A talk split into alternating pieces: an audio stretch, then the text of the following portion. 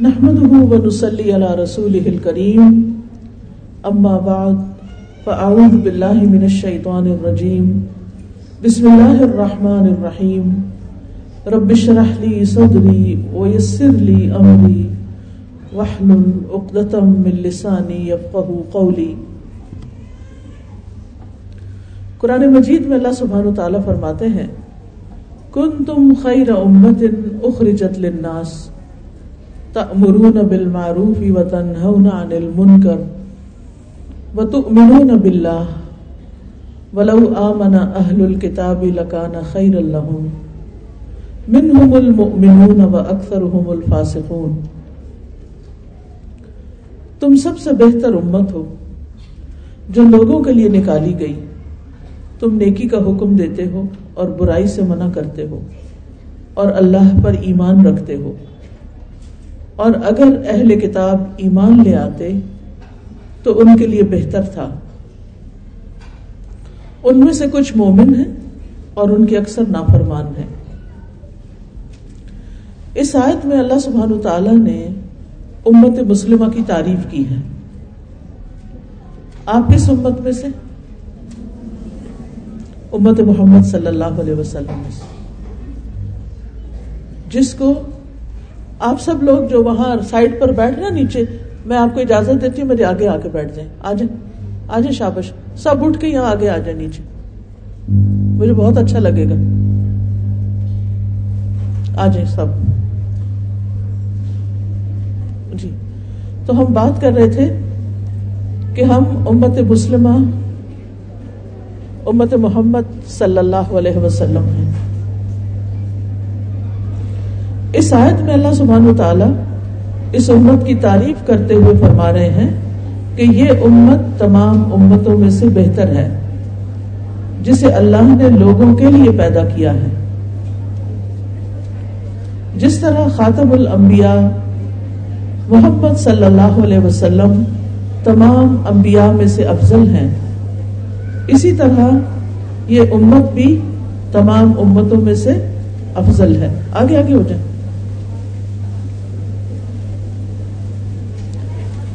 سوال یہ پیدا ہوتا ہے کہ اس امت کو افضل امت کیوں بتایا گیا ہے؟ اور آپ کی فضیلت کیوں ہے؟ وہ صرف اس لیے نہیں کہ آپ اس امت میں پیدا ہو گئے، بلکہ اس لیے ہے کہ آپ کے ذمے کچھ کام ہیں۔ اور وہ کام کیا ہے نیکی کا حکم دینا اور برائی سے روکنا۔ اور پھر اللہ سبحانہ و تعالیٰ اہل کتاب کی بات کرتے ہیں، بنی اسرائیل کی بات کرتے ہیں، جنہیں ایک وقت میں اللہ تعالیٰ نے تمام جہان والوں پر فضیلت دی تھی کہ اگر وہ محمد صلی اللہ علیہ وسلم پر ایمان لے آتے اور اس امت میں شامل ہو جاتے تو ان کے لیے بہت اچھا تھا، ان کے لیے خیر کی بات تھی۔ لیکن ان میں سے بہت کم لوگ اسلام لائے، بہت کم لوگ ایمان لائے۔ اور زیادہ تر اللہ کے نافرمان رہے۔ کیا جگہ تلاش کرنے کے لیے بولنا بھی ہوتا ہے؟ کیا خیال ہے؟ آپ کو اگر ایک جگہ سے اٹھ کے دوسری جگہ بیٹھنا پڑے تو اس کے لیے بولنا لازمی ہوتا ہے؟ خاموشی سے بھی انسان کام کر سکتا ہے تاکہ جو بات کہی جا رہی ہے وہ سنے۔ آج آپ کا گھر سے نکلنے کا مقصد کیا تھا؟ اس حال میں آ کے بیٹھنا، باتیں شاتیں کرنا۔ یا کوئی اور مقصد تھا؟ کیا مقصد تھا؟ سوچے ذرا، دوبارہ نیت دہرا لیتے ہیں نا اپنی۔ اگر پہلے کوئی مقصد نہیں تھا کہ بلایا تو چلے جاتے ہیں، تو ابھی اپنا مقصد بنا لیتے ہیں۔ اس وقت یہاں بیٹھنے کا کیا مقصد ہے آپ؟ کو کیوں بیٹھے یہاں آگے آگے؟ اللہ کو تو ہر کام سے ہی راضی کرنا ہوتا ہے۔ اس کے بغیر تو ہماری زندگی زندگی نہیں۔ کہ ہم کچھ کام اللہ کو راضی کرنے والے کریں اور کچھ نہ کریں۔ سارے کام ہمیں اللہ کو راضی کرنے والے کرنے چاہیے۔ لیکن اس وقت وہ کون سا کام ہے جس سے اللہ تعالیٰ سب سے زیادہ راضی ہوگا؟ کہ آپ جس کام کے لیے آئے ہیں، اس کام پر توجہ رکھیں۔ ٹھیک ہے نا؟ یعنی غور سے سنیں، ضروری باتیں لکھ لیں، عمل کی نیت کریں۔ تاکہ اللہ تعالیٰ ہم سے راضی ہو جائے۔ ورنہ خالی یہاں آنے اور آ کے چلے جانے سے بات نہیں بنتی۔ جب تک آپ اپنے ساتھ کچھ لے کے نہیں جاتے۔ ٹھیک ہے؟ چاہے آپ نے یہ آیت پہلے سے پڑھ رکھی ہو۔ میں نے کئی دفعہ پڑھی اور پڑھائی ہے، لیکن ہر دفعہ مجھے اس میں ایک نیا سبق ملتا ہے۔ میرا ایمان تازہ ہوتا ہے کہ اللہ نے مجھے بہترین امت میں پیدا کیا۔ اس بات پر میں اللہ کا کتنا شکر ادا کروں۔ جتنا بھی شکر ادا کروں، کم ہے۔ لیکن شکر کیسے ادا ہوتا ہے؟ شکر کیسے ادا ہوتا ہے؟ جب انسان اس نعمت کو، جب انسان اس نعمت کو محسوس کرتا ہے کہ یہ نعمت مجھے ملی ہے، اس پہ خوش ہوتا ہے۔ آپ اپنے مسلمان ہونے پہ خوش ہیں؟ الحمد للہ قرآن کا طالب علم ہونے پہ خوش ہیں۔ آج یہاں آنے پہ خوش ہیں۔ الحمد للہ اگر آپ واقعی خوش ہیں، تو پھر آپ کے دل میں سب سے زیادہ اللہ تعالیٰ کی شکر گزاری ہونی چاہیے۔ کہ اللہ سبحانہ تعالیٰ نے ہمیں ان لوگوں میں شامل کیا ہے کہ جن کو اس نے قرآن کی دولت دی۔ اور پورا پڑھنے کی توفیق دی۔ یا ہمارا یہ سفر جاری ہے اللہ کے راستے کا۔ اور اللہ تعالیٰ ہمیں اس پر مرتے دم تک استقامت عطا فرمائے۔ تو شکر گزاری یہ ہوتی ہے کہ جو نعمت ملی ہے انسان کو، اس پہ خوش ہو۔ اگر یہاں آ کر ہم خوش نہیں، ہم یہ سوچتے کہ اس مصیبت میں پکڑی گئی ہوں۔ میں یہ یہاں نہ آتی، کچھ اور کرتی، بازار جاتی شاپنگ کرتی فلاں سے ملنے جاتی۔ ہو سکتا ہے کسی کے دل میں یہ ہو، اس کی امی اس کو زبردستی پکڑ کے لے آئی ہوں اور وہ مصیبت کے بارے بیٹھی ہوں ایسے ہوتا ہے۔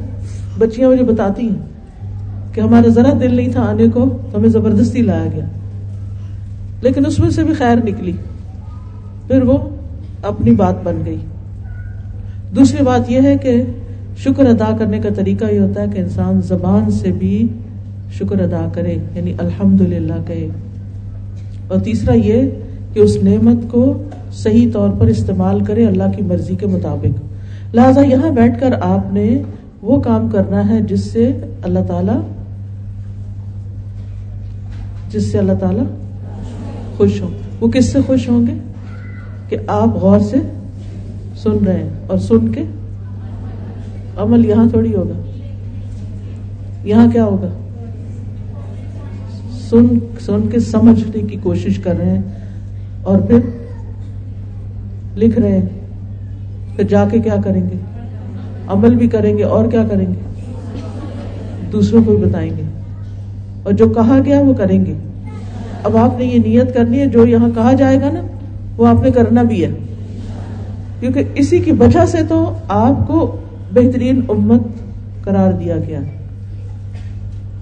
کن تم خیر امت اخرجت للناس۔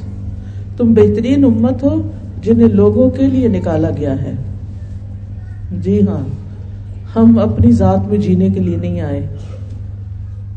ہمیں صرف اپنے فائدے کے کام نہیں کرنے، بلکہ ہمیں تو تمام انسانوں کا فائدہ سوچنا ہے۔ سب کی خیر خائی کرنی ہے۔ تو پہلا سبق کیا ہوا؟ کہ ہمیں اپنے لیے نہیں جینا۔ کس کے لیے جینا؟ انسانوں کے لیے یعنی انسانوں کی خیر خائی کے لیے جینا ہے۔ ویسے تو ہماری ساری زندگی اللہ کے لیے، اللہ کے لیے جینا ہے۔ ان سلاتی و نسخی و ماہیا و مماتی للہ رب العالمین۔ ہمارا سب کچھ اللہ کا ہے۔ انا للہ۔ جب انسان یہ کہتا ہے نا، انا للہ، میں اللہ کے لیے ہوں، میری زندگی اللہ کے لیے تو پھر اس کا رویہ بڑا مختلف ہوتا ہے۔ پھر اللہ سبحان تعالی اس کو جس سچویشن میں رکھتا ہے، وہ اس پر خوش ہوتا ہے۔ اس کے سامنے نیکی کا جو موقع آتا ہے، وہ کہتا میں کروں گا۔ مجھے یہ کام کرنا ہے۔ مثلا آپ درس پر جانے کے لیے گھر میں تیار ہوئے، اتنے میں آپ کی دادی اما کی طبیعت خراب ہو گئی۔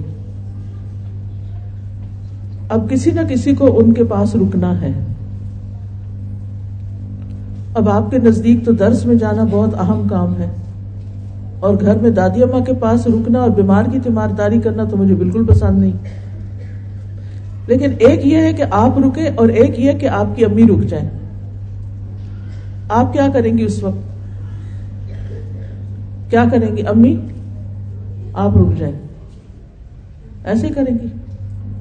کچھ کہہ رہے ہیں ہاں۔ نہیں، آپ کہیں گے، امی، آپ جائیں، میں رک جاتی۔ ہوں میں رک جاتی۔ ہوں آپ کے ہسبینڈ پانی مانگتے ہیں۔ آپ بھی دے سکتی ہیں، آپ کا بچہ بھی دے سکتا ہے۔ آپ کس انتظار میں آپ دیں کہ بچہ دے؟ اگر میں اس وقت دے سکتی ہوں، میرے ہاتھ خالی ہیں اور میں یہ کام خود بھی کر سکتی ہوں تو مجھے کیا کرنا چاہیے؟ آواز دینا چاہیے۔ ادھر آؤ تم پناہ ادھر آؤ۔ اور ادھر آؤ۔ باپ کو پانی دو، ابا کو پانی دو۔ اور پانی آپ کی ریچ میں ہے، آپ ایک قدم اٹھ کے اٹھا کے پکڑا کے دے سکتے تو دوسرا سبق آپ نے کیا سیکھنا ہے؟ انا للہ۔ میں اللہ کی ہوں۔ کس کی ہوں؟ اللہ کی۔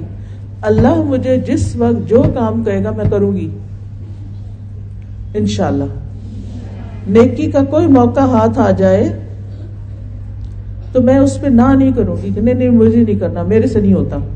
یہ یہ میرے لیے بڑا مشکل ہے۔ نہیں، کوئی بات نہیں، میں کر لیتی۔ اور جب میں کہتی ہوں نا، میں کر لیتی ہوں، پھر ہوتا تو مشکل ہی ہے نا، آسان تھوڑی ہوتا ہے۔ سب سے زیادہ مشکل کس کو ہوتی ہے؟ نفس کو۔ نفس پہ بھاری ہوتا ہے۔ کیونکہ ہم سلیکٹڈ کام کرنا چاہتے ہیں۔ سلیکٹڈ کچھ کام ہمیں بہت پسند ہوتے ہیں، چاہے وہ نیکی میں اس کا درجہ کم ہی کیوں نہ ہو، اور کچھ کام ہمیں بہت پسند ہوتے ہیں، جن کو کر کے ہم خوش ہوتے ہیں۔ ہم بس وہ کام کرنا چاہتے ہیں جن کو کر کے ہم خوش ہوتے ہیں۔ اب مثال کے طور پر، اس وقت یہ جو مائک میرے ہاتھ میں ہے، مجھے بہت پسند ہے کہ میں یہ یہاں ہو، اپنے اسٹینڈ میں۔ لیکن یہ وہاں ٹک نہیں رہا۔ اور میرے نفس میں بڑا ناگوار ہے یہ، کیونکہ مجھے عادت ہے بات کرتے ہوئے اپنے ہاتھ شاتھ بھی ہلانے کی۔ اب میں ہلا ہی نہیں پا رہی۔ اب اس کو ہلاؤں گی تو وہ آواز ہی نہیں جائے گی آپ کو۔ تو اس فیکٹ کو ایکسپٹ کرنا یعنی ہر لمحے کوئی نہ کوئی چیز زندگی میں ایسی آتی جاتی ہے جو ہمارے نفس کے، مرضی کے، خواہشات کے آئیڈیل سچویشن کے بالکل خلاف ہوتی ہے۔ اس وقت ہمیں کس طرح ریئیکٹ کرنا چاہیے؟ کیا مصیبت ہے؟ یہ تو کبھی ٹھیک ہی نہیں ہوتا۔ مجھے بلایا کیوں تھا؟ اگر مائک بھی صحیح نہیں رکھنا تھا تو مجھے بلانے کا کیا مقصد؟ یہ سب کچھ کہہ سکتی ہوں نا اور میں کہوں تو میں حق بجانب بھی ہوں۔ لیکن میں نہیں کہوں گی، کیوں کہوں اللہ سبحانہ تعالیٰ نے مجھے اس سچویشن میں ڈالا ہے کہ میں اس کے ساتھ بھی کام کروں۔ چاہے میری بازو تک جائے، مگر میں کروں گی۔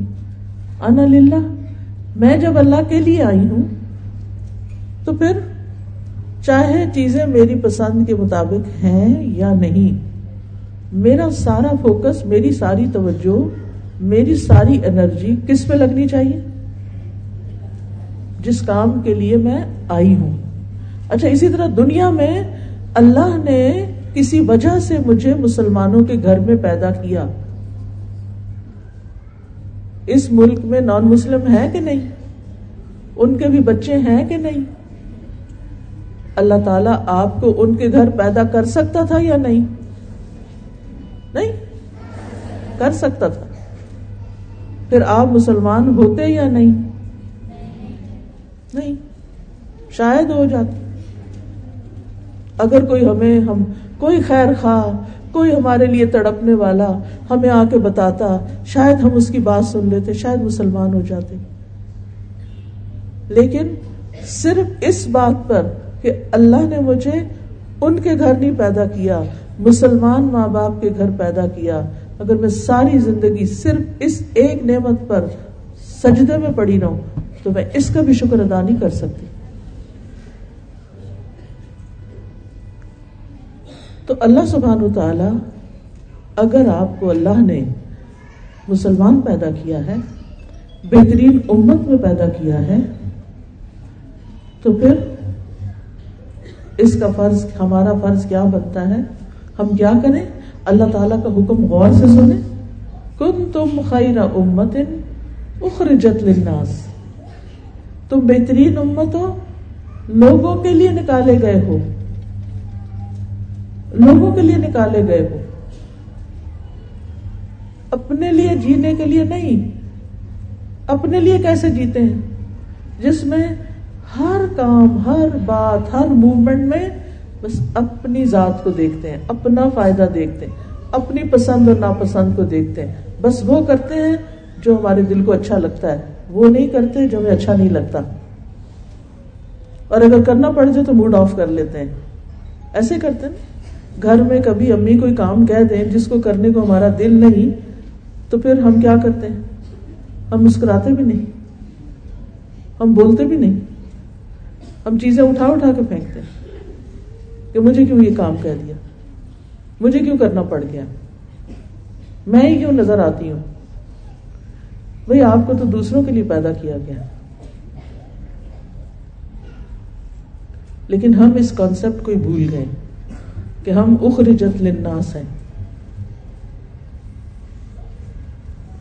تو ہمارے ذمے اس زمین پر بسنے والے لوگوں اس معاشرے کی اصلاح کا کام ہے۔ ہمیں اللہ نے مسلمان پیدا کیا ہے تاکہ ہم دوسرے لوگوں کو فائدہ پہنچائیں۔ ان کو اچھی باتیں بتائیں، ان کو برائی سے روکیں، ان کے فائدے، ان کے بھلے، ان کی خیر کے لیے کام کریں۔ امت محمد صلی اللہ علیہ وسلم کی بہت بڑی فضیلت ہے اور یہ ایسے ہی نہیں ملی ان کو، کسی مقصد کے لیے ملی ہے۔ سورت البکرا کی آیت نمبر 143 میں وہ کدالی کا جالنا کم امتن وسطن لتکون شہدا الناس۔ اور اسی طرح ہم نے تمہیں میانہ رو بہترین امت بنایا تاکہ تم لوگوں پر گواہ ہو جاؤ۔ پھر وہی بات۔ بہترین امت ہو لوگوں پر گواہی دینے کے لیے۔ یہ گواہی کیا ہوگی؟ قیامت کے دن۔ دنیا میں بھی حق کی گواہی دینی ہے ہم نے، اور قیامت کے دن جیسے امت نوح علیہ السلام کو بلایا جائے گا، ان سے پوچھا جائے گا کہ کیا آپ نے یہ پیغام پہنچا دیا تھا؟ وہ عرض کریں گے جی ہاں۔ یعنی نوح علیہ السلام کو پہلے بلایا جائے گا، ان سے پوچھا جائے گا، پیغام پہنچا دیا؟ پھر ان کی قوم کو بلایا جائے گا اور کہا جائے گا، کیا نوح علیہ السلام نے تمہیں پیغام پہنچایا تھا؟ تو وہ جواب دیں گے کہ نہیں، ہمیں تو نہیں کچھ پتا، ہمیں تو نہیں کچھ بتایا۔ جھوٹ بولیں گے۔ ہمارے پاس کوئی ڈرانے والا نہیں آیا، ہمارے پاس کوئی بھی نہیں آیا۔ بالکل صاف انکار کر دیں گے۔ نو علیہ السلام کے اوپر کیا گزرے گی؟ وہ ایک دو دن، سال نہیں، بلکہ کتنے سال؟ ساڑھے نو سو سال لوگوں کو سمجھاتے رہے۔ اور پھر بھی لوگ کہہ رہے ہیں، نہیں، ہمارے پاس کوئی نہیں، ہمیں کسی نے نہیں سمجھایا۔ یہ حال ہوگا لوگوں کا۔ تو نو علیہ السلام سے پوچھا جائے گا، آپ نے جو پیغام پہنچایا، کیا آپ کا کوئی گواہ ہے؟ وہ کہیں گے، امت محمد صلی اللہ علیہ وسلم کی کے لوگ ہیں۔ یعنی محمد صلی اللہ علیہ وسلم کی امت ہمارے حق میں گواہی دے گی۔ یعنی میرے گواہ ہیں۔ تو پھر امت محمد صلی اللہ علیہ وسلم کیا بتائے گی کہ نو علیہ السلام نے اپنے رب کا پیغام پہنچا دیا تھا؟ وہ کہاں سے پتا چلا ان کو؟ قرآن سے۔ تو جنہوں نے پڑھا ہی نہیں اور وہ گواہی بھی نہیں دیں گے تو وہ کیا کریں گے؟ ہوگی نا پریشانی کی بات؟ تو بہرحال یہی اللہ کا فرمان ہے کہ اسی طرح ہم نے تمہیں امت وسط بنایا تاکہ تم لوگوں کے حق میں گواہی دو۔ ایک اور جگہ پر اللہ سبحانہ تعالیٰ نے اس امت کو چن لیا، اس کے بارے میں فرمایا اس نے تمہیں چن لیا۔ وما جعل علیکم فی الدین من حرج۔ اور دین میں تم پر کوئی تنگی نہیں رکھی یعنی جو دین کے احکامات ہیں، وہ تمہارے لیے کچھ مشکل نہیں۔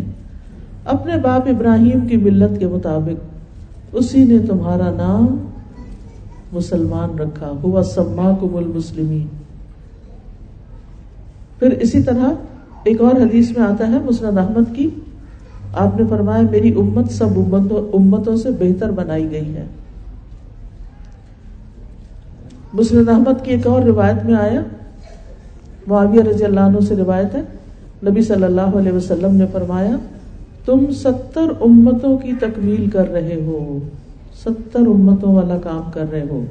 لیکن تم ان سب سے بہتر اور اللہ کے ہاں سب سے زیادہ معزز ہو۔ سب سے زیادہ معزز ہو اللہ کے ہاں۔ کیونکہ تم یہ ستر امتوں والا کام کر رہے ہو، جو انہوں نے نہیں کیا۔ اسی طرح ایک اور روایت میں آتا ہے سونا نبی داؤد کی، کہ یہ رحم کی گئی امت ہے۔ نبی صلی اللہ علیہ وسلم نے فرمایا میری یہ امت رحم کی گئی امت ہے، آخرت میں اس پر عذاب نہیں، اس کا عذاب دنیا میں فتنوں، زلزلوں اور قتل کی صورت میں ہے۔ اور آپ دیکھیں، اس وقت دنیا میں سب سے زیادہ مسلمان پس رہے ہیں۔ اور ہمیں کبھی کبھی سوال اٹھتا ہے نا ہمارے ذہن میں کہ سب سے زیادہ مسلمانوں پر ہی سختی کیوں آتی ہے اور بچے بھی سوال کرتے ہیں۔ بچے بھی سوال کرتے ہیں کہ اگر مسلمان صحیح ہیں تو پھر مسلمان ہی سب سے زیادہ کیوں تکلیف میں ہے انہیں کا وہ سب سے زیادہ ریفیوجیز دنیا میں مسلمان سب سے زیادہ قتل و غارت مسلمانوں کا ہو۔ تو یہ آخرت کے عذاب کا دنیا میں بدلا ہے۔ اگر دنیا میں ہمارے گناہ ہوتے ہیں یا کچھ تو اس کا اس کے بدلے میں یہیں پر ہی مصیبتیں آ جاتی ہیں اور آخرت پر آخرت میں بچت ہو جائے گی۔ اس امت کا ایک گروہ ہمیشہ حق پہ قائم رہے گا۔ کوئی ان کی مخالفت کرنے والا انہیں نقصان نہیں دے سکے گا۔ نبی صلی اللہ علیہ وسلم نے فرمایا، میری امت کا ایک گروہ ہمیشہ حق پہ غالب رہے گا۔ یہاں تک کہ قیامت قائم ہو جائے۔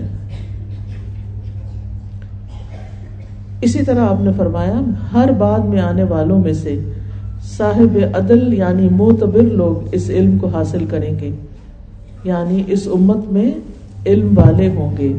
وہ اس علم سے غلوب کرنے والوں کی تحریف اور باطل پرست لوگوں کی نسبت اور جاہلوں کی تعویل کی نفی کریں گے۔ یعنی اس امت میں ایسے علم والے ہوں گے کہ جو اس علم اس دین کے علم کو صاف کرتے رہیں گے۔ جو اس کو پلوٹ کرنے کی کوشش کرے گا، اس کو صاف کر دیں گے۔ سنن ابن ماجہ کی روایت میں آتا ہے اللہ ہمیشہ اس دین میں ایسے پودے لگاتے رہیں گے جنہیں اپنی فرما برداری میں استعمال کریں گے۔ یعنی مسلمانوں کے اندر، ان کی اولادوں میں ایسے نیک لوگ پیدا ہوتے رہیں گے جو آگے دین کی خدمت کرتے رہیں گے۔ آپ نے یہ بھی فرمایا، میری امت کے ہر دور میں سابقون ہوں گے۔ سابقون الاولون۔ اسی طرح آپ نے فرمایا، ہم آخری امت ہیں، لیکن سب سے پہلے ہمارا حساب ہوگا۔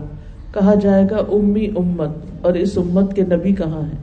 تو ہم سب سے آخر میں آنے والے قیامت کے دن سب سے پہلے ہوں گے۔ جنت میں بھی امت محمد صلی اللہ علیہ وسلم کی کثرت ہوگی۔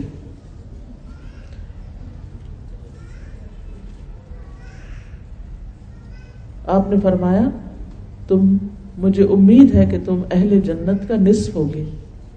یعنی آدھی جنت امت مسلمہ سے بھری ہوئی ہوگی اور باقی ساری امتیں آدھی ہوں گی۔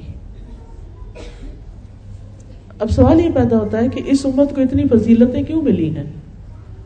کیونکہ اسے لوگوں کی خدمت کا کام کرنا ہے۔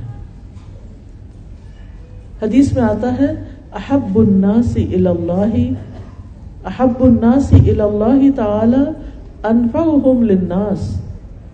اللہ کے نزدیک محبوب لوگ وہ ہیں جو دوسرے لوگوں کے لیے سب سے زیادہ فائدہ مند ہیں۔ اللہ کا پیارا بننے کے لیے کیا کرنا ہے؟ کون بتائے گا؟ کیا کرنا ہے؟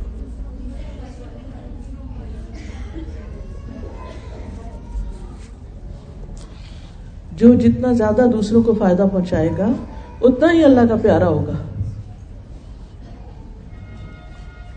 یعنی اللہ کا پیارا بننے کے لیے کوئی ضروری نہیں کہ آپ ملٹی ملینئر ہوں۔ آپ کے پاس بہت مال ہو، بہت سی گاڑیاں ہوں، بہت سے گھر ہوں، بہت سا سونا چاندی ہو، اور آپ دنیا کے کامیاب ترین انسان شمار ہو رہے ہوں۔ ساری دنیا میں آپ کی شہرت ہو۔ یہ چیزیں اللہ کا محبوب نہیں بناتی۔ اللہ تعالیٰ ان چیزوں سے نہیں امپریس ہوتا۔ حدیث میں آتا ہے، اللہ تعالیٰ نہ تمہاری شکل دیکھتا ہے، نہ تمہارا مال دیکھتا ہے۔ یہ تو لوگ ہی دیکھتے رہتے ہیں کہ کون کیسے لگ رہا ہے اور کس کے پاس کتنا ہے۔ اللہ زبان و تعالیٰ کیا دیکھتے ہیں؟ تمہارے اعمال دل کو دیکھتے ہیں، تمہارے اعمال کو دیکھتے ہیں۔ دل میں کیا سوچتے رہتے ہو؟ یعنی دل کی حالت کیا ہے؟ اس کی بھی ہمیں بڑی فکر ہونی چاہیے کہ ہمارے دل کی حالت کیا رہتی ہے۔ اس میں دوسروں کے لیے کتنی خیر خائی ہے، حسن زن ہے اچھا گمان ہے، ایمان ہے تقوا ہے، توکل ہے، امید ہے، اللہ کا خوف ہے، اللہ کی محبت ہے، اللہ کی خشیت ہے۔ یہ ساری چیزیں دل میں ہونی چاہیے۔ اور نہیں تو لانے کی کوشش کرنی چاہیے۔ لیکن سب سے زیادہ اللہ تعالی کو کیا پسند ہے؟ کہ ہم لوگوں کے لیے فائدہ مند بن جائیں۔ جب کسی سے ملے، سوچا کریں میں نے اس کو کیا فائدہ پہنچایا؟ اور کچھ نہیں، سلام میں پہل کریں۔ اور کچھ نہیں اسمائل دیں۔ اور کچھ نہیں حال پوچھ لیں اور کچھ نہیں، دل خوش کر دیں۔ اور اگر کوئی کینڈی ہے آپ کی بیگ میں تو وہ بھی آفر کر دیں۔ یعنی ضروری نہیں ہوتا کسی کا دل خوش کرنے کے لیے کہ آپ بہت بڑے بڑے کام کریں۔ چھوٹی چھوٹی چیزیں دوسرے کا دل خوش کر لیں۔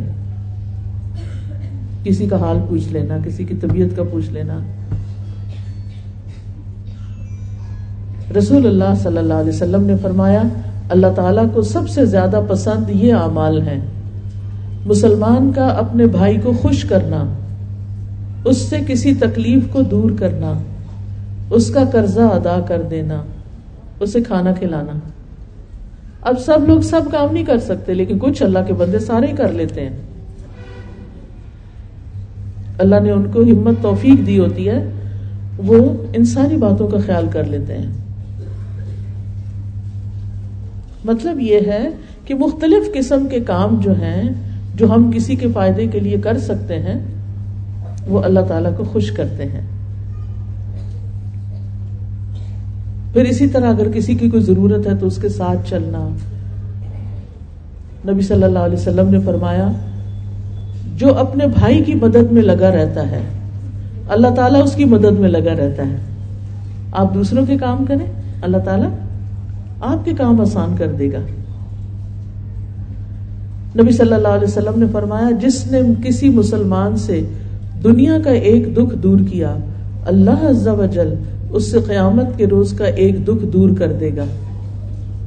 اور جس نے کسی مشکل میں پڑے شخص کے لیے آسانی کی، اللہ اس کے لیے دنیا اور آخرت میں آسانی کرے گا۔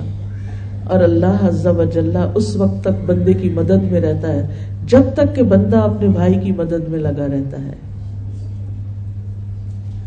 ہم جب کسی کو مشکل میں دیکھتے ہیں تو کیا سوچتے ہیں؟ کوئی آئے گا تو کر دے گا اس کا کام۔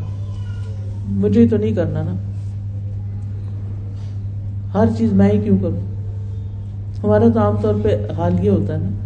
سب کچھ میں ہی کیوں کروں؟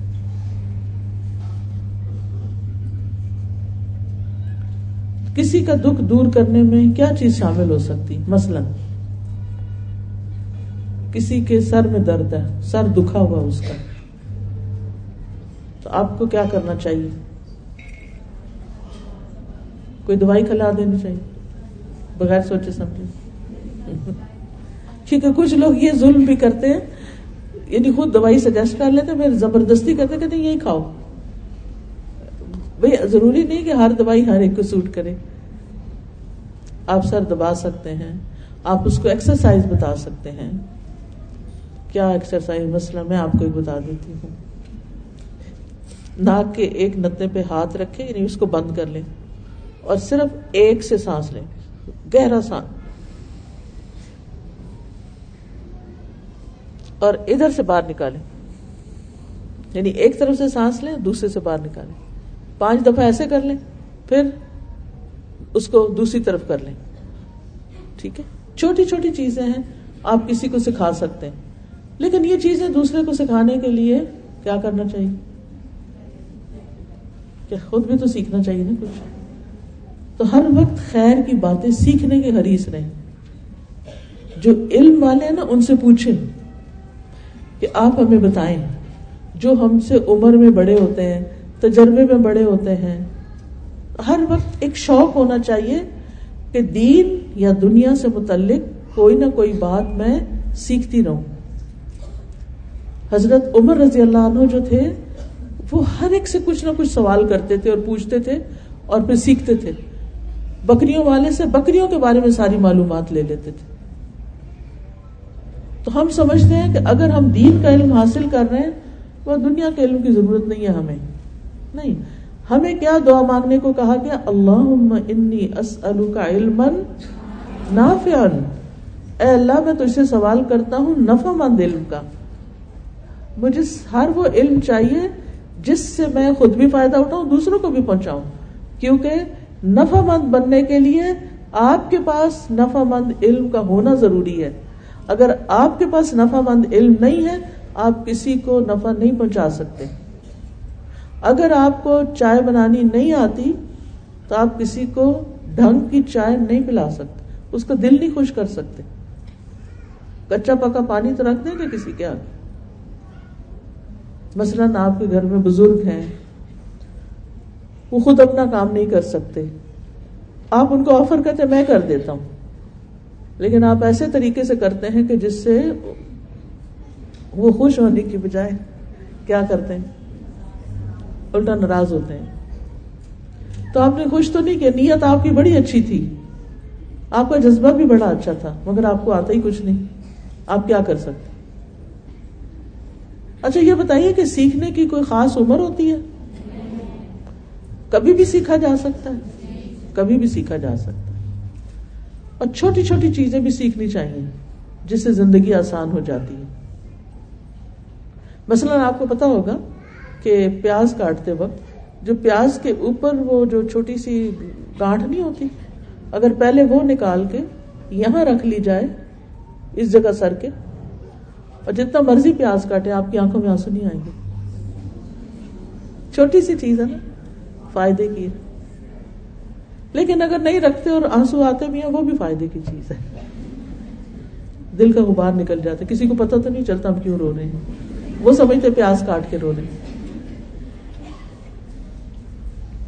کیونکہ بعض اوقات انسان کو رونے کے لیے بھی جگہ چاہیے ہوتی۔ اور بعض اوقات رونا بھی بلا وجہ آتا ہے، کوئی وجہ بھی نہیں ہوتی۔ پھر بھی دل چاہ رہا ہوتا انسان رو لے۔ کوئی بات نہیں، رو لے۔ خیر۔ تو مطلب یہ ہے، کہنے کا مطلب کہ کن تم خیر امت اخرجت للناس۔ تم بہترین امت ہو، لوگوں کے لیے نکالی گئی ہو۔ یعنی تم پیپل پرسن ہو سیلف سینٹرڈ نہیں، صرف خود غرض نہیں، صرف ذاتی فائدے اور ذاتی مطلب کی باتیں نہیں، بلکہ مثلا جیسے آپ یہاں پر آئے ہیں، ٹھیک ہے؟ اچھا کچھ لوگ کیا کرتے ہیں؟ کرسی پہ بیٹھتے ہیں، ایک کرسی پہ خود بیٹھ جاتے ہیں، ایک کرسی پہ اپنا پرس رکھ لیتے ہیں۔ نہ دائیں دیکھتے ہیں، نہ بائیں دیکھتے ہیں کہ کون بےچارا کھڑا ہے، کوئی بزرگ ہے کوئی نیچے بیٹھا ہے، کوئی کچھ۔ بھائی، لوگوں نے کرسیاں اس لیے تھوڑی رکھی ہیں کہ آپ اپنے بیگ وہاں رکھ لیں۔ کیونکہ جب بیگ رکھا ہوتا ہے تو دوسروں کو کیا غلط فہمی ہوتی ہے؟ یہ کسی کی جگہ ہے ہے نا؟ ایسے ہی سوچتے ہیں نا۔ یہ کوئی جگہ رکھ کے گیا۔ یہ ہیں باتیں بہت مین، بہت چھوٹی باتیں ہیں۔ لیکن بعض اوقات ہم دین والے بھی ان باتوں کا خیال نہیں رکھتے۔ ہم کہیں بھی جاتے ہیں، سمجھتے ہیں ہمارا گھر ہے، جو مرضی کرے نہیں، ہر جگہ جانے کے کچھ آداب ہوتے ہیں۔ ایک لمٹس ہوتی ہیں۔ اب اب اگر آپ کا بیگ بہت بڑا ہے یا بھاری ہے یا کچھ ہے، تو آپ پاؤں کے پاس رکھ لیں، کہیں اور رکھ لیں۔ لیکن آپ اس طرح جگہ آکوپائی نہ کریں۔ یا اگر آپ نے رکھ ہی لیا ہے کہ کوئی ہے نہیں، چلو، کافی کرسیاں خالی پڑی ہیں۔ تو پھر آپ اپنی نگاہیں چوکنی رکھے ادھر ادھر دیکھتے رہیں۔ کہ کوئی ضرورت مند تو نہیں؟ اول تو رکھنا ہی نہیں چاہیے، کیونکہ آج کل جوان بھی کیا چاہتے ہیں؟ کرسی ملے، ایسے چاہتے ہیں۔ نیچے بیٹھنا مشکل کام ہوتا ہے۔ تو ہم جہاں بھی جائیں، کسی کے گھر جائیں، کسی پارٹی میں جائیں، کسی درس میں جائیں، صرف یہ نہ دیکھیں کہ مجھے میں نے کیا کرنا ہے، میں نے اپنے لیے کیا کرنا ہے۔ یہ دیکھیں، اوروں کو بھی کچھ ملا کہ نہیں ملا۔ بعض لوگ کیا کرتے ہیں؟ جیسے شادیاں ہوتی ہیں نا، جو تو پہلے پہنچ گیا حملہ آور، وہ تو اپنے لیے پلیٹ بھر لے گا، اندھا دھند بھر لے گا، چاہے کھائی جائے یا نہ، لالچ کے مارے۔ وہ نہیں دیکھے گا کہ میرے پیچھے کتنی لمبی لائن ہے۔ اور پھیر پھیر کے چمچ سارا سالن ٹھنڈا کر دے گا۔ اپنی مرضی کی بوٹی ڈھونڈتے ڈھونڈتے۔ کیا ایسی حرکتیں کرنی چاہیے؟ جلدی جلدی آگے نہیں جانا چاہیے۔ جب لوگ اتنے پیچھے آپ کے کھڑے ہوں، تو آپ جلدی سالن ڈالیں، جلدی چاول ڈالیں، آگے بڑھیں۔ اگر آپ کو زیادہ کی طلب ہے، دوبارہ آ جائیں۔ گھر میں بھی جب کھانا کھانے لگے تو ایک نظر ڈالیا کریں کہ گھر میں کتنے لوگ ہیں اور ڈونگے میں سالن کتنا ہے؟ اگر ہم یہ سوچ کے کہ میں پہلے پہنچ گئی ہوں، لہذا میں ہی سب کچھ کھا جاؤں، دوسروں دوسرے جانے ان کا کام جانے، تو کیا یہ فیئر ہوگا؟ نہیں۔ صرف میں نہیں ہوں، میرے ساتھ اور بھی بہت ہیں۔ ان کا بھی سوچنا ہے۔ اخرجت للناس، دوسروں کا سوچ کے جیے۔ دوسروں کا سوچ کے جیے۔ کوئی چیز کسی کو لگ سکتی ہے، اس کو راستے سے خود ہی اٹھ کے ہٹا دیں۔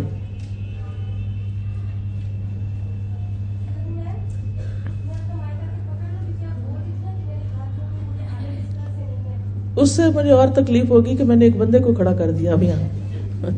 نہیں، جزاک اللہ خیر۔ میں ٹھیک ہوں بالکل الحمد للہ جزاک اللہ کہ آپ نے اتنا سوچا میرے لیے، بارک اللہ وفی کی لیکن آپ اس غم سے نکل کے اب لوگوں کے غم میں مبتلا ہو کہ اوروں اوروں کے لیے ہم نے کیا بھلائی کرنی۔ ہے ٹھیک ہے؟ اچھا۔ اب اس میں آپ دیکھیے کہ امت کو کس کس کام کے لیے نکلنے کے لیے کہا گیا ہے۔ سورت التوبہ کی آیت نمبر ون ٹوینٹی ٹو ہے۔ اللہ تعالیٰ فرماتے ہیں، وما کان المؤمنون لینفروا کافا فلولا نفر من كل فرقة منهم منهم طائفة طائفة ليتفقهوا في الدين ولينذروا قومهم إذا رجعوا إليهم لعلهم يحذرون۔ تو ان میں سے ہر گروہ یا قبیلے کی ایک جماعت کیوں نہ نکلی کہ وہ لوگ دین میں خوب فہم اور بصیرت حاصل کریں۔ اور وہ اپنی قوم کو ڈرائیں جب وہ ان کی طرف پلٹ کر آئے تاکہ وہ بھی نافرمانی کی زندگی سے بچیں۔ یہ آیت، اس آیت نے مجھے بہت زیادہ انسپائر کیا تھا کہ کوئی منظم پروگرام بنانا چاہیے تاکہ اس آیت پر عمل ہو سکے۔ ہر شہر، گاؤں وغیرہ سے لڑکیاں آئیں، قرآن سیکھیں اور پھر واپس جا کر اپنے اپنے علاقوں میں سکھائیں۔ اور الحمد للہ اسی وجہ سے آپ تک قرآن پہنچا ہے۔ لیکن اب آپ کی باری ہے۔ کیا؟ اب اس سے آگے جانا چاہیے۔ اپنے اپنے علاقے، اپنے اپنے گاؤں، اپنے رشتے دار، اپنے شہر، اپنے اپنے لوگ یعنی صرف اپنے خاندان کے نہیں، بلکہ جن کو آپ جانتے ہیں، کیونکہ انجان لوگوں میں جا کے ذرا مشکل ہوتی ہے۔ جن کو آپ جانتے ہیں، ان کو آپ دعوت دیں۔ اور ان کو بھی اللہ تعالیٰ کی باتیں بتائیں تاکہ وہ بھی اللہ کی نافرمانی سے بچ سکیں۔ ہمارے معاشرے میں عقیدے کی خرابیاں ہیں۔ عبادت نہیں صحیح کرنی آتی، نماز ادا کرنی نہیں آتی۔ بعض خواتین، ابھی جو میں، میرا ٹور تھا علمی، تو اس میں مجھے بتایا گیا، سندھ کے جو کچھ علاقے، مجھے بتایا گیا کہ یہ خواتین جو ہے نا، انہیں نہ نماز آتی ہے، نہ کچھ کچھ نہیں آتا۔ وہ بیچاری کیا پڑھے؟ کسی نے سکھایا ہی نہیں۔ اتنی تکلیف ہوتی ہے کہ ان ان بیچاری خواتین کو ساری زندگی کو استاد ہی نہیں ملا۔ کیوں نہیں ملا؟ کیونکہ جن کو آتا تھا انہوں نے خیال نہیں کیا دوسرے کا۔ ورنہ اسی علاقے میں، اسی گاؤں میں، اسی جگہ پر ایسے لوگ تھے کہ جن کو نماز آتی تھی۔ انہوں نے صرف اپنی نمازیں پڑھی اور کسی اور کی نماز کی فکر نہیں کی۔ مسلمان ایسے نہیں جیتا۔ مسلمان تو ہر ایک میں نظر رکھتا ہے۔ چاہے وہ آپ کی میڈ ہو، چاہے وہ آپ کا ڈرائیور ہو، چاہے وہ آپ کا مالی ہو، چاہے وہ چاہے کوئی بھی ہو، آپ کو ضرور فکر ہونی چاہیے کہ اس کو نماز آتی ہے۔ بیر منیمم جو سب سے چھوٹی چھوٹی چیزیں ہیں، نیکیاں، وہ آپ کو ان کے عمل کے اندر ڈھالنی ہوگی۔ مجھے خود یاد ہے کہ الدا کا سیکنڈ بیچ تھا، جس میں سائمہ رفت تھی جبیل تھی اور لوگ تھے۔ تو اس وقت ایک خاتون آئی اور اس کے ساتھ بچی تھی۔ تو یعنی میں نے اپنے لیے مجھے کوئی ہیلپر چاہیے تھی تو ان کو رکھنا تھا۔ اور اس ان کو خیر رکھ لیا۔ رکھ لیا تو اس سے جو پوچھا گیا کہ اللہ کون ہے جو بچی تھی اس کو کوئی پتا نہیں۔ رسول کیا ہوتا ہے، کوئی پتا نہیں۔ دس گیارہ سال کی بچی تھی۔ آخرت جنت، جہنم، ہر چیز اس کے لیے نئی تھی۔ پھر میں نے اپنے بچوں کو لگایا۔ میں نے کہا، تم ان کو سکھاؤ گی۔ تم سکھاؤ گی سارا کچھ۔ اور الحمد للہ سیکھتے سیکھتے سیکھتے پھر اس نے ماشاء اللہ جب بڑی ہوگی، شادی ہوئی اس کی، پھر وہ کسی اسکول میں بھی کام کرتی تھی چھوٹے بچوں کے ساتھ۔ ان کو بھی سکھاتی تھی، کھلاتی تھی اور ہیلپر، ٹیچر کی ہیلپر ہوتے۔ اتنا کچھ سیکھ گئی۔ تو اگر ہم میں سے ہر ایک اپنے متعلقہ لوگوں کو دین سکھائے تاکہ وہ بھی اللہ کی فرما برداری کی زندگی بسر کریں، تو ہماری چھوٹ ہے، ورنہ ہم سے پوچھ ہوگی۔ ہر ایک سے اس کی ریت کے بارے میں سوال کیا جائے گا۔ ٹھیک ہے؟ اچھا جیسے ہمیں ان کے کھانے کی فکر ہوتی ہے نا، پتہ نہیں کھایا کہ نہیں۔ کچھ لوگ کو تو یہ بھی نہیں ہوتی۔ ان کے کھانے پینے، چائے، پانی، کئی لوگ بڑے خیال رکھتے ہیں اپنے جو خدمت گار ہیں ان کا۔ لیکن صرف دنیا کی چیزوں کا خیال رکھتے ہیں، ان کی آخرت کی فکر نہیں کرتے۔ اچھا اسی طرف دوسری طرف مالدار لوگ ہیں۔ مال ہے سب کچھ ہے زکات کا پتہ ہی نہیں کہ کیسے زکات دینی۔ اکثر لوگ کہتے ہیں ہم سارا سال تھوڑی تھوڑی دیتے رہتے ہیں۔ نہیں زکات ایک ہی دفعہ نکالنی ہوتی ہے۔ اگر تھوڑی تھوڑی دینی ہے تو ان ایڈوانس اگلے سال کی دو۔ اور زکات کا، بعض لوگ کہتے ہیں ہم نے کسی کو قرضہ دیا تھا ہم نے کسی کو قرضہ دیا تھا، وہ واپس نہیں کر سکتا، تو کیا خیال ہے؟ ہم اس کو زکات میں نہ کنورٹ کریں۔ نہیں زکات دیتے وقت نیت کرنی ہوتی ہے۔ قرض تو قرض تھا، اب آپ اس کو زکات نہیں بنا سکتے۔ کہ بس وہ دے دیا تھا تو اب وہ زکات ہماری ادا ہوگی۔ چھوٹی چھوٹی غلطیاں۔ اچھا کسی نے دس سال زکات نہیں دی، اب وہ پوچھتے ہیں، آج کے ریٹ میں ہی دے دیں پچھلی زکات کیسے؟ آپ کو یعنی کہ پچھلے ریٹ میں دیں، اب کے ریٹ میں، اب کے ریٹ میں دینی ہوگی۔ کیونکہ غریب کا حق آپ نے رکھے رکھا ہے، وہ آپ کے پاس جمع ہے۔ اب آج کے ریٹ میں جو بنتا ہے ان سالوں کا، اس کو ادا کریں۔ پھر اسی طرح یہ، کوئی مجھ سے پوچھ رہا تھا کہ مجھے کسی نے کہا ہے کہ جس سال تمہاری شادی ہوئی تھی، جس بھاؤ سونا لیا تھا، ہر سال اسی کے اوپر زکات لگے گی۔ نو، کتنی کتنی غلط فہمیاں ہیں۔ بیسک بیسک عبادات ہیں، لوگوں کو نہیں پتا۔ اور اس سے ان کی دنیا میں بھی مسائل کھڑے ہوتے ہیں۔ آپ کو پتا گناہوں کی نحوست ہوتی ہے۔ فرائض ادا نہ کریں تو اس کی وجہ سے پریشانیاں آتی ہیں، پکڑ آتی ہے۔ کیونکہ اللہ تعالیٰ نے یہاں صاف کرنا ہے لوگوں کو۔ تو کیا ضروری ہے؟ پھر ان کو کیا کیا جائے؟ بتایا جائے یا نہ بتایا جائے؟ اکثر لڑکیوں کو یہ نہیں پتا پیریڈس کے مسائل کا کہ کب شروع ہوتے ہیں، کب ختم ہوتے ہیں، کب نہا لینا چاہیے اور کب نماز چھوڑنی شروع کرنی چاہیے۔ اور بعض اوقات نماز کا وقت داخل ہو چکا ہوتا ہے اور پیریڈ شروع ہو جاتے ہیں، وہ نماز ہی نہیں پڑھتے بعد میں۔ وہی وہ نماز تو آپ کے اوپر فرض ہو چکی تھی۔ تو جس دن آپ نہائے، آپ کو وہ قضا پڑھنی تھی، وہ پڑھی نہیں۔ سال ہر سال تک یہی ہو رہا ہے۔ پتہ ہی نہیں۔ بیسک مسائل نہیں پتا۔ تو یہ ہم پر فرض ہے۔ علم والوں پر فرض ہے۔ کیا؟ کہ جب وہ سیکھ لے تو کیا کریں؟ آگے سکھائیں۔ ابو عبد الرحمان کہتے ہیں کہ عثمان بن عفان رضی اللہ عنہ سے روایت ہے۔ نبی صلی اللہ علیہ وسلم سے بیان کرتے ہیں۔ آپ نے فرمایا، تم میں سب سے بہتر وہ شخص ہے جو قرآن پڑھے اور پڑھائے۔ اس حدیث کی وجہ سے ابو عبد الرحمان سلمی نے حضرت عثمان رضی اللہ عنہ کے زمانۂ خلافت سے لے کر حجاج بن یوسف کے زمانہ عمارت تک لوگوں کو قرآن کی تعلیم دی۔ وہ کہا کرتے تھے، یہی وہ حدیث ہے جس نے مجھے اس جگہ قرآن کی تعلیم کے لیے بٹھا رکھا ہے۔ سال سال۔ کوئی اور کام کیا؟ نہیں۔ ایک کام شروع کیا، اس میں جم گئے۔ ہمارے اندر استقامت ہی نہیں۔ ہم لڑکیاں جب تک شادی نہیں ہوتی، کچھ کچھ کرتے رہتے ہیں، جب شادی ہو جاتی بس اب تو گھر سنبھال لیں۔ بھائی گھر سنبھالنے کا مطلب یہ تھوڑی ہے کہ آپ پڑھنے لکھنے سے فارغ ہو جائیں۔ جو پڑھنے لکھنے کا سفر ختم کر دیتا وہ اس کی گروتھ ختم ہو جاتی ہے۔ یہ ہم سمجھتے ہم دوسروں پہ احسان کر رہے ہیں۔ یہ ہم اپنے اوپر احسان کر رہے ہیں۔ اس لیے کہ حدیث میں آتا ہے تو یقیناً اللہ تعالیٰ اس پر اپنی رحمت بھیجتا ہے اور فرشتے اور تمام آسمانوں والے اور زمین والے یہاں تک کہ چونٹی اپنے سوراخ میں۔ حتیٰ کہ مچھلیاں بھی اس شخص کے لیے دعائیں خیر کرتی ہیں جو لوگوں کو بھلائی کی باتیں سکھاتا ہے۔ لہذا کیا کرنا ہے ہم نے؟ دعائیں لینی ہے کس کی؟ چیوٹیوں کی۔ کیسے ملے گی وہ دعائیں؟ چیوٹیوں کی دعائیں آپ کے لیے کیسے ہوں گی؟ چڑیا کی دعا آپ کے لیے کب ہوگی؟ جب آپ لوگوں کو خیر کی تعلیم دیں